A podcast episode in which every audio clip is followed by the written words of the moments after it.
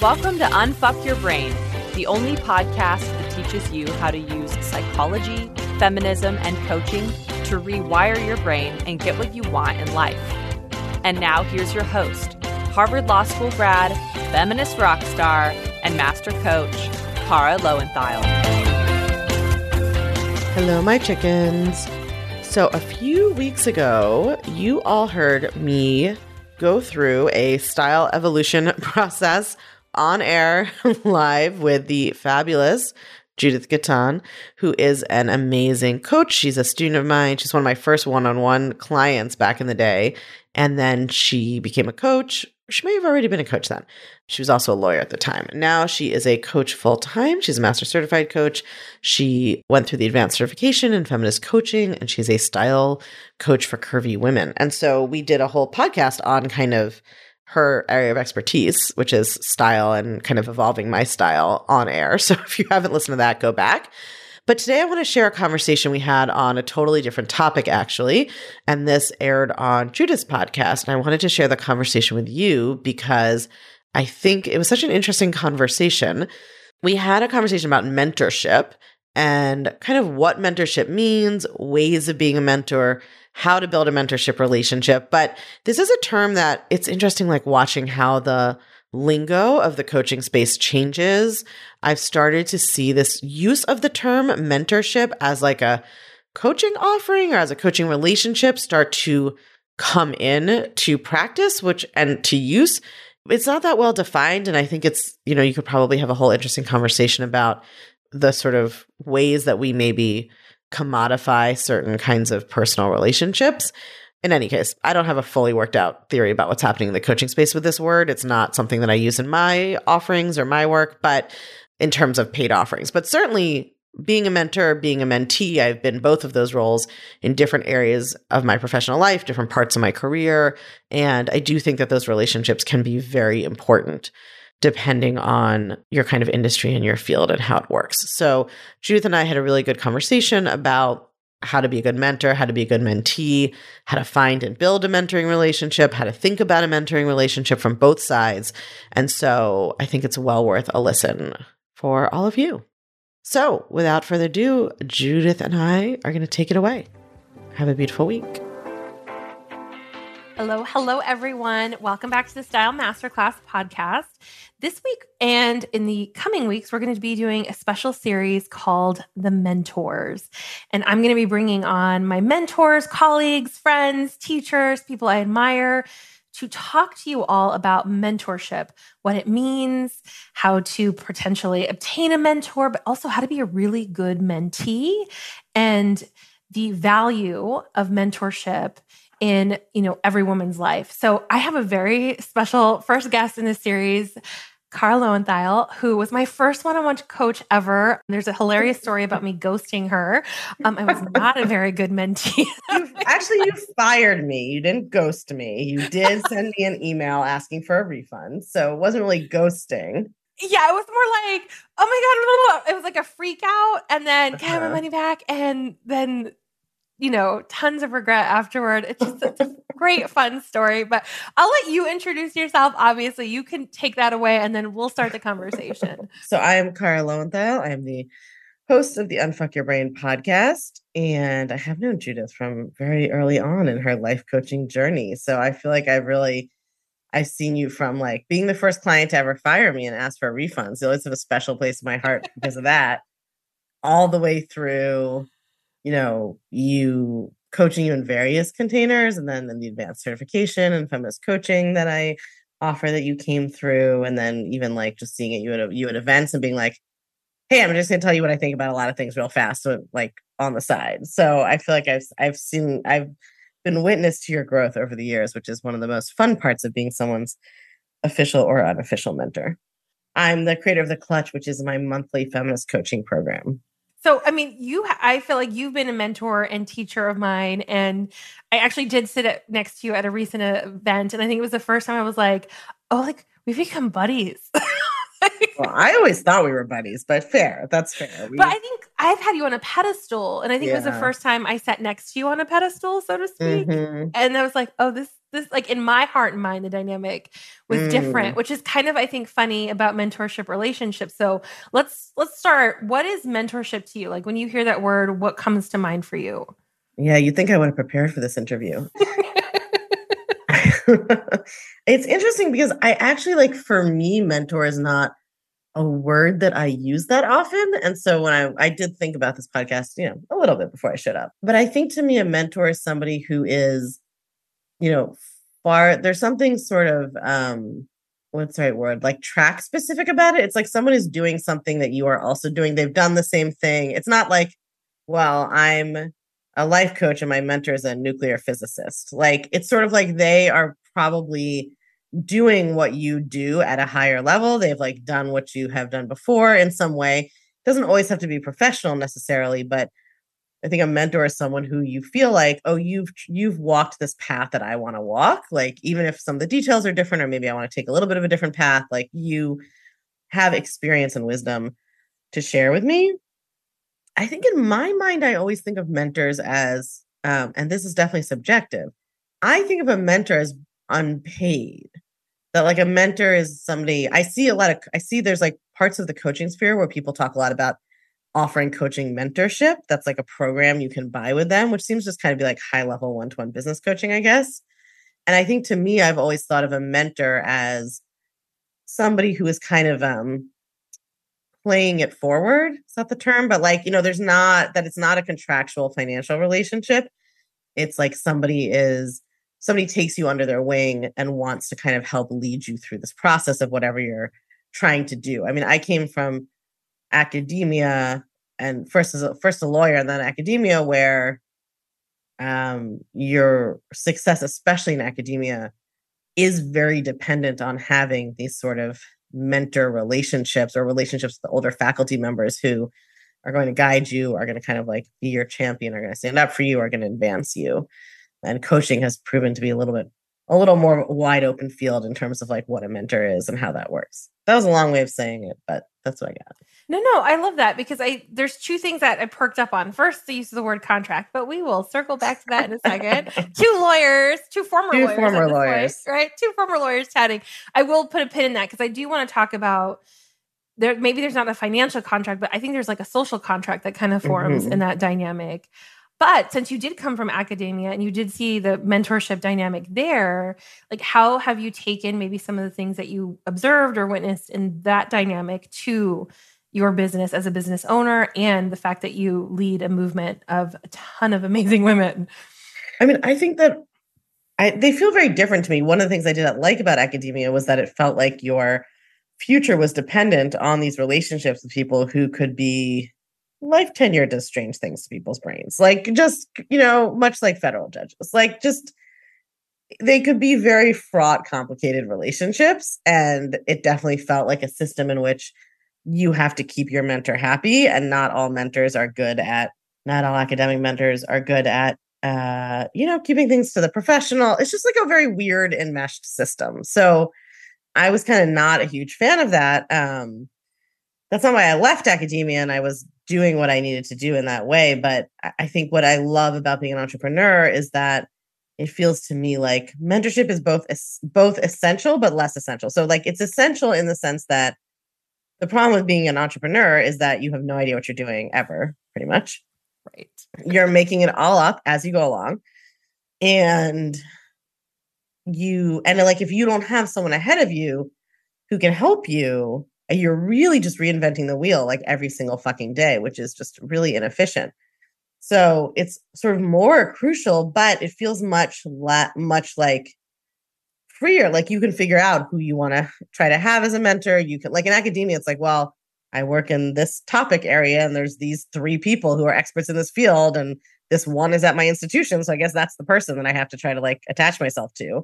Whereas as an entrepreneur, you can, I mean, there's just like such a huge variety, but I do think for me, the like defining quality of the relationship is that it is, yeah, not financially. It's actually interesting. Like I have paid people I would consider to be mentors. I have like paid for coaching programs with them. So it's not as though, it's not like money tarnishes the relationship or something, but it's like you can pay for somebody to be your coach and they may or may not ever become your mentor. Somebody who's your mentor is somebody who, to me, is like invested in your success over time and like is with you on that journey. Like, I feel like I could, and I don't know, it would be interesting to think about, like, do both people have to agree that you're their mentor? Like, I can think of myself interesting, yeah, as someone's mentor, and like, not like, if I feel like if I didn't see you for 5 years and I saw you somewhere, I would just be like, tell me everything. What's your business model? What are you doing? Tell me all your bad thoughts. And I would like, oh yeah, coach you without permission. And that, like, to me, I'm just like, I always get to do that, which is like, I feel like we have that relationship. Yes. Definitely. I would ask for consent, I should say. I probably would not coach without consent, but like, it does feel to me like that is the nature of that relationship, is like, I could not have seen you for a while. You could not have paid me for coaching for years. And like, that doesn't like change the nature of that relationship. Yeah, I love that. And I think you're right. You could pay for coaching. You could pay for services or someone's knowledge base, but doesn't ergo therefore they're your mentor. I think there's something special and unique about that relationship. But I agree. I don't think both parties have to agree, though. I think there probably are people who think I'm their mentor, and I would never say that I was their mentor, right? And there may be people that I think they're my mentee. I mean, I don't really use the term mentee in my own head, but there may be people where I think I am sort of a mentor to them, and they're like, I don't care what you think, or like, I don't want your opinion at all. So it's sort of like friendship. I mean, I think it's most successful when both people are on the same page, but that's not like required. Yeah, I agree. I think it's such a fun like thing to think about. Yeah. And I mean, obviously I see you as like mentor, teacher, friend. And we had a moment, and I don't know if you remember this, at an event we were at, and I pulled out, they gave us these really beautiful like journal things, these calendar schedule-y, full of like pages so you can make lists of things. And I busted it out and I'm like petting this thing. I'm like massaging it. I was like, oh yeah, I get to make lists. And like without skipping a beat, we were like, no lists. Go make offers. No lists for you. And like, you have my number, right? But like, It was that beautiful moment. You offered me that thought. I'm like, oh yeah, she's so right. Let me not pet the list journal. Right. The list should have one thing on it, which is tell people I'm a life coach and ask them to hire me. That's the list. That's always been the list, right? I mean, yeah. So there's like something about the emotional investment that makes something a mentorship, right? Like someone might meet with their business coach all the time, and I don't speak to, I speak to you frequently, but like there could be something I don't speak to you for 6 months at a time. And I think of like my mentors as this, like, I feel like at any moment, Brooke could just slide into my text and be like, why did you write that email that way? Or whatever. Like she could just like at any, or just be like, this was great. But it's sort of like, to me, there's like, it's like at any time that people who I consider mentors might be like, I saw the thing you were doing and like, here's my 2 cents about it. And I would be like, okay, thank you. That it's like that kind of an ongoing relationship that transcends the, like, there've been times I've paid Brooke for coaching. There's been times you paid me for coaching, but like the relationship transcends those containers in some way. Yeah. I think that's an interesting point. And I think that I'm reflecting on all the mentorships that I've been in either way. And I think that is a dynamic. There's this emotional component of someone having a vested interest in someone else's like future or success. Yeah. And supporting them and like bringing them up. Right. I mean, in coaching, it's not as much about being like a champion in the room when they're discussing partnership, but that's not like our framework. But I think when I think about my mentors, the people that I think of myself as a mentor to, it is like a part of that is like hiring them to work events for me and like promoting them and their expertise and sort of.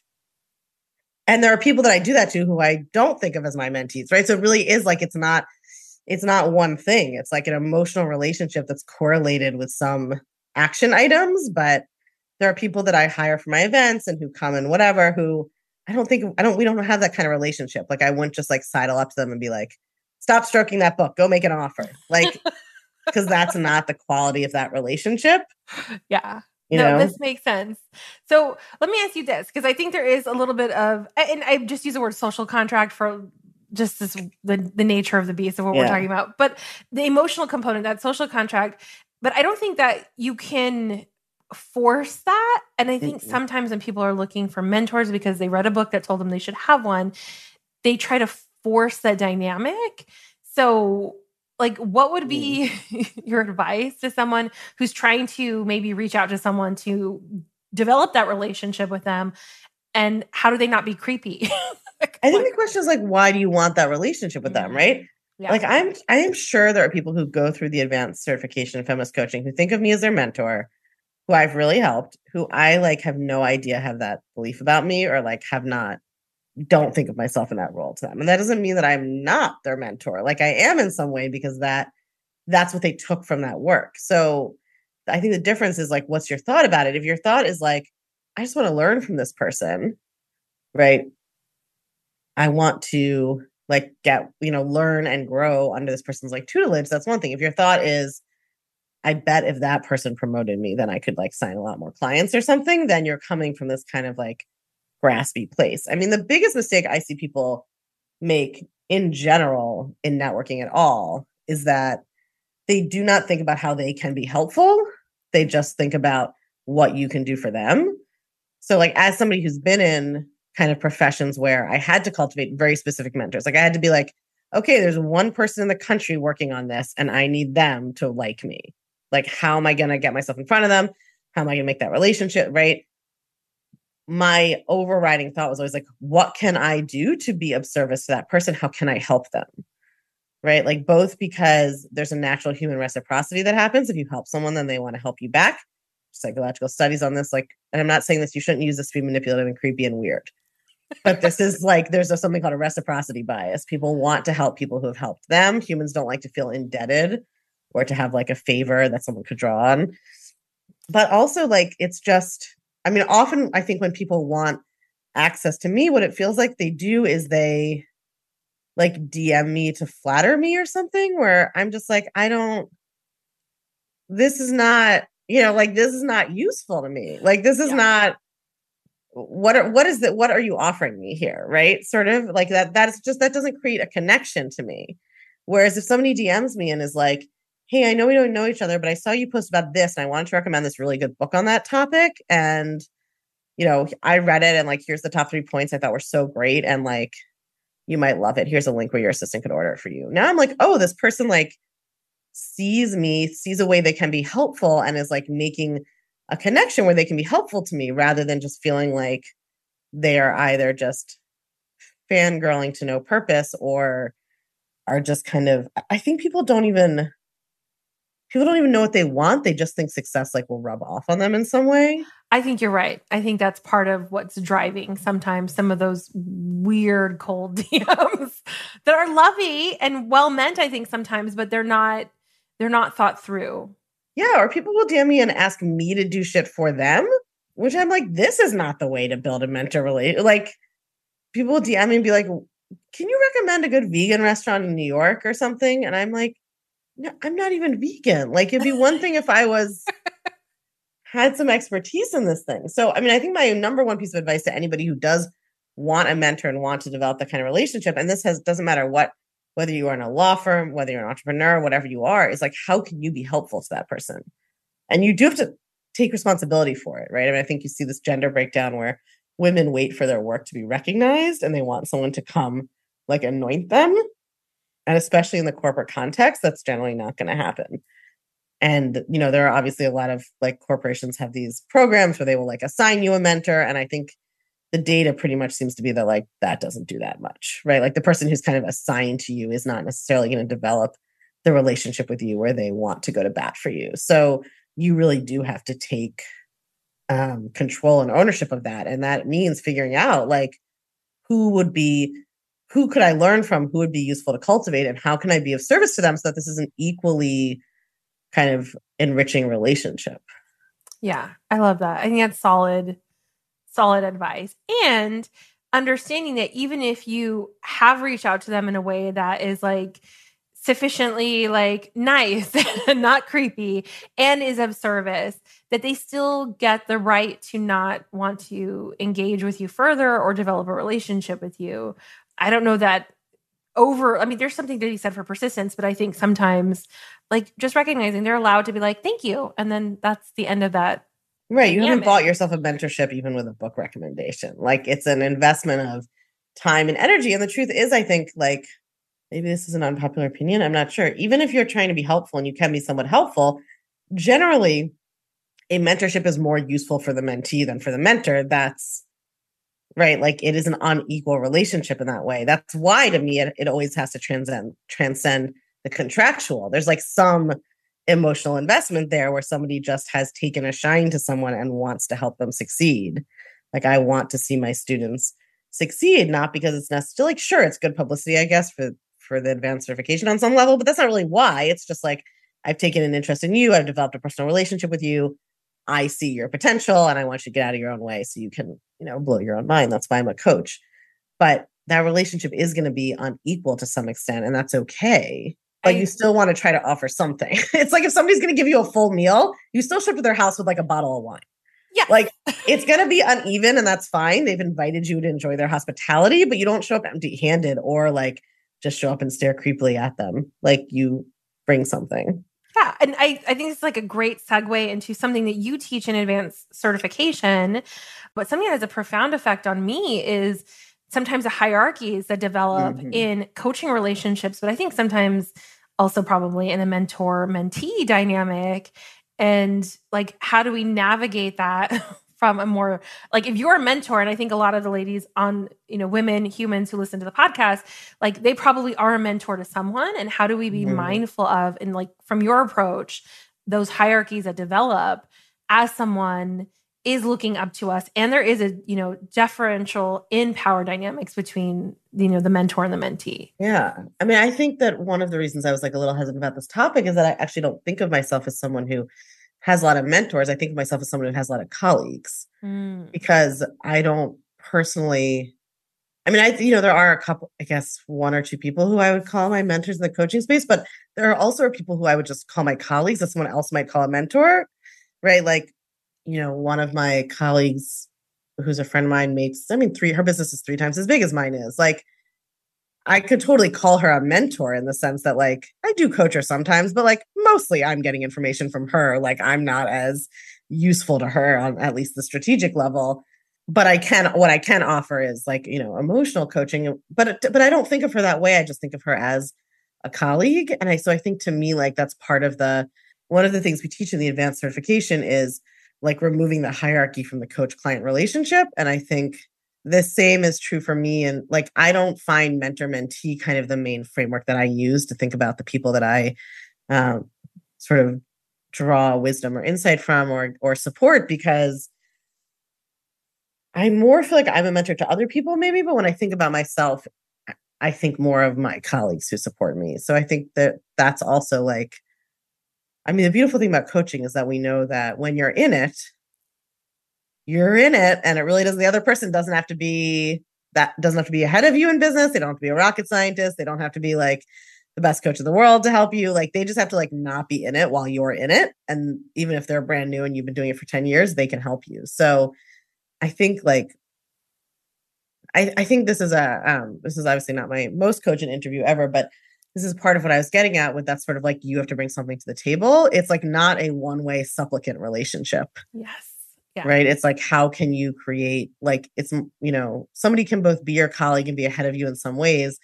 And yet you can also have something to offer, have something to bring to the table, and not expect that they should just want to kind of answer all your questions and tell you what to do. Yeah. Cause I don't think that is, I mean, I don't know that I would want the dynamic either. And I don't think it would be fruitful for like a long-term emotionally stable relationship dynamic with any human is tell me everything I'm supposed to do and what I want to hear and validate me. And your mentor's not your emotional validation vending machine. Yes. Ooh, that's a quotable, y'all. Pause there. I called everybody not your, I talk about emotional validation vending machines all the time. Your boss, your partner, your parents, everybody, including your mentor. Including your mentor. Yeah. But I love your thought. I think that these are your colleagues, like the colleagues who support you. I think that's a phrase you used. And yeah, I think there's something about that in terms of, especially like women are socialized to, I think, create hierarchies in our brains and then put ourselves at the bottom of the hierarchy itself. So yeah, what if the people we think are mentors, it's just as a thought experiment, are in fact just colleagues who are supporting us. How differently do we relate to them if we come from that place? Mm-hmm.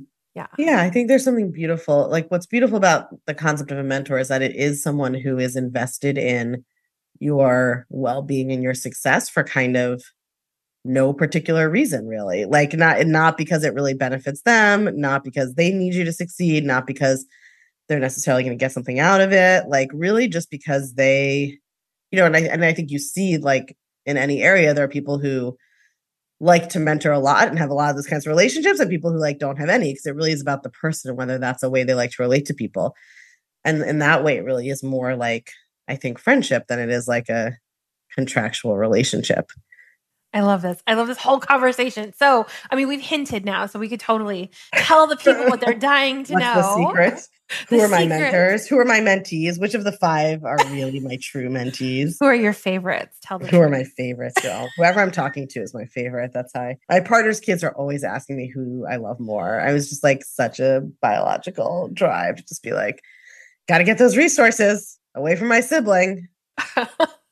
Even the emotional ones. Even the emotional ones. Doesn't matter. I got to get all the Fritos and I need all the love. Oh my gosh. I love it. Like that's who we are, right? So I won't even ask you that necessarily, because I think, I mean, our conversation has been like about sort of dismantling that kind of stuff. Mm-hmm. So, but let's talk a little bit about advanced feminist certification, because you do teach having no hierarchies and having different dynamics and relationships in a coachee relationship, which I don't hear that anywhere else, but within your program.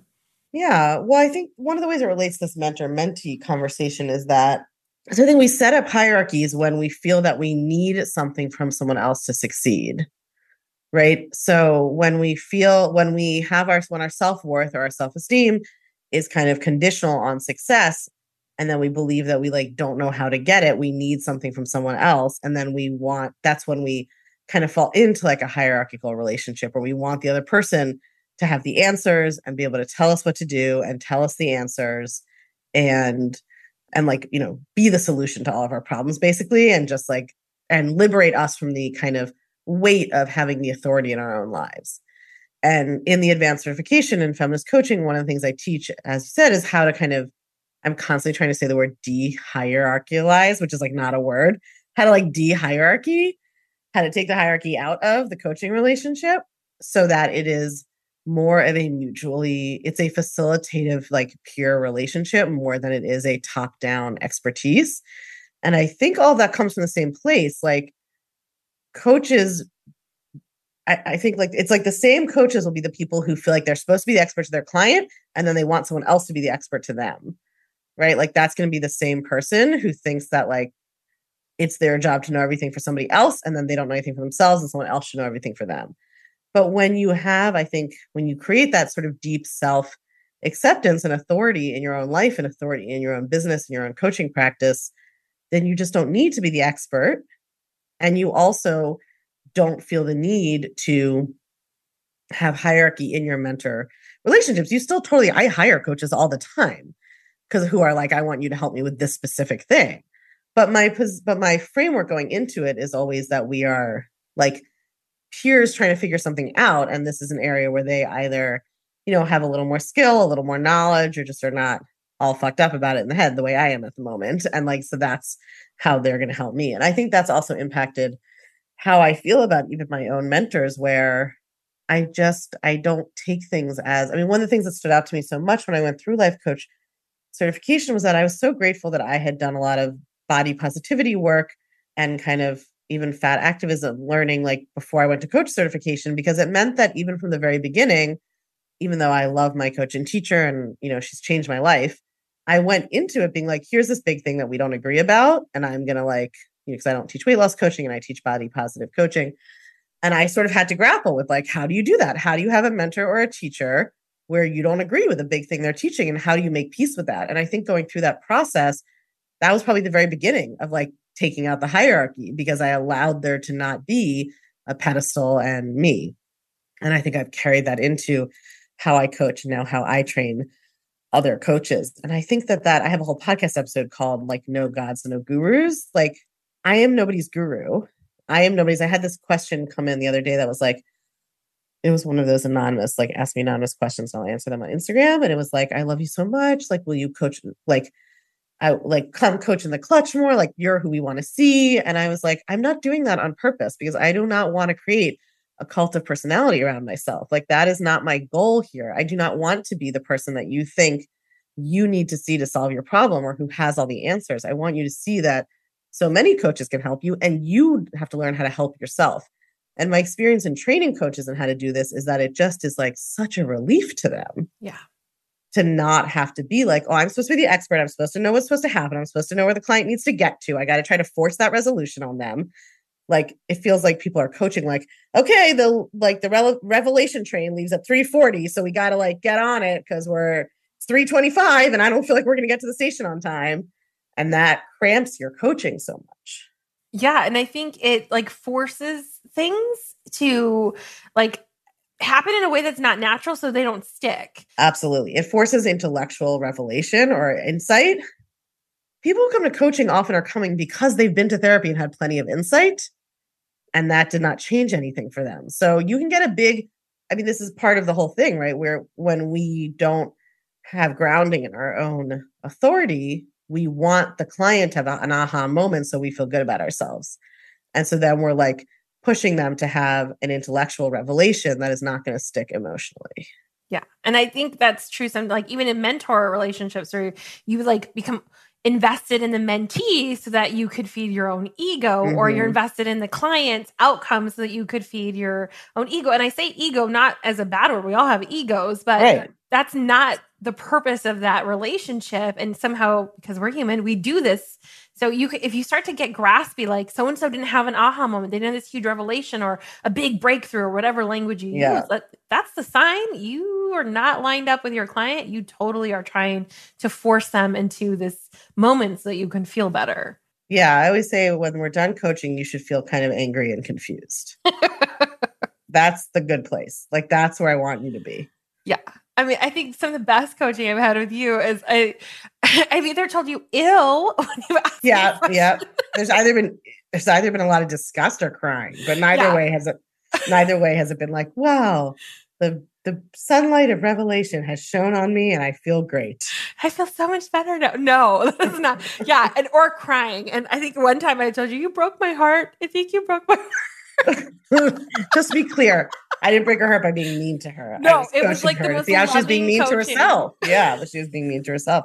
But right, like if your people are coming to you because they are stuck and having trouble with something, so the idea that it could just be like tied up in a pretty little bow without them going through any discomfort. The whole reason people come to coaching generally is that they are not willing to feel uncomfortable. So it's pretty rare that the medicine is going to be, don't worry, I'll solve this for you and you won't have to feel uncomfortable. Yeah. And it wouldn't stick, right? If you had just told me what you thought I wanted to hear so that I could feel better, I would not have walked away from that particular coaching conversation it was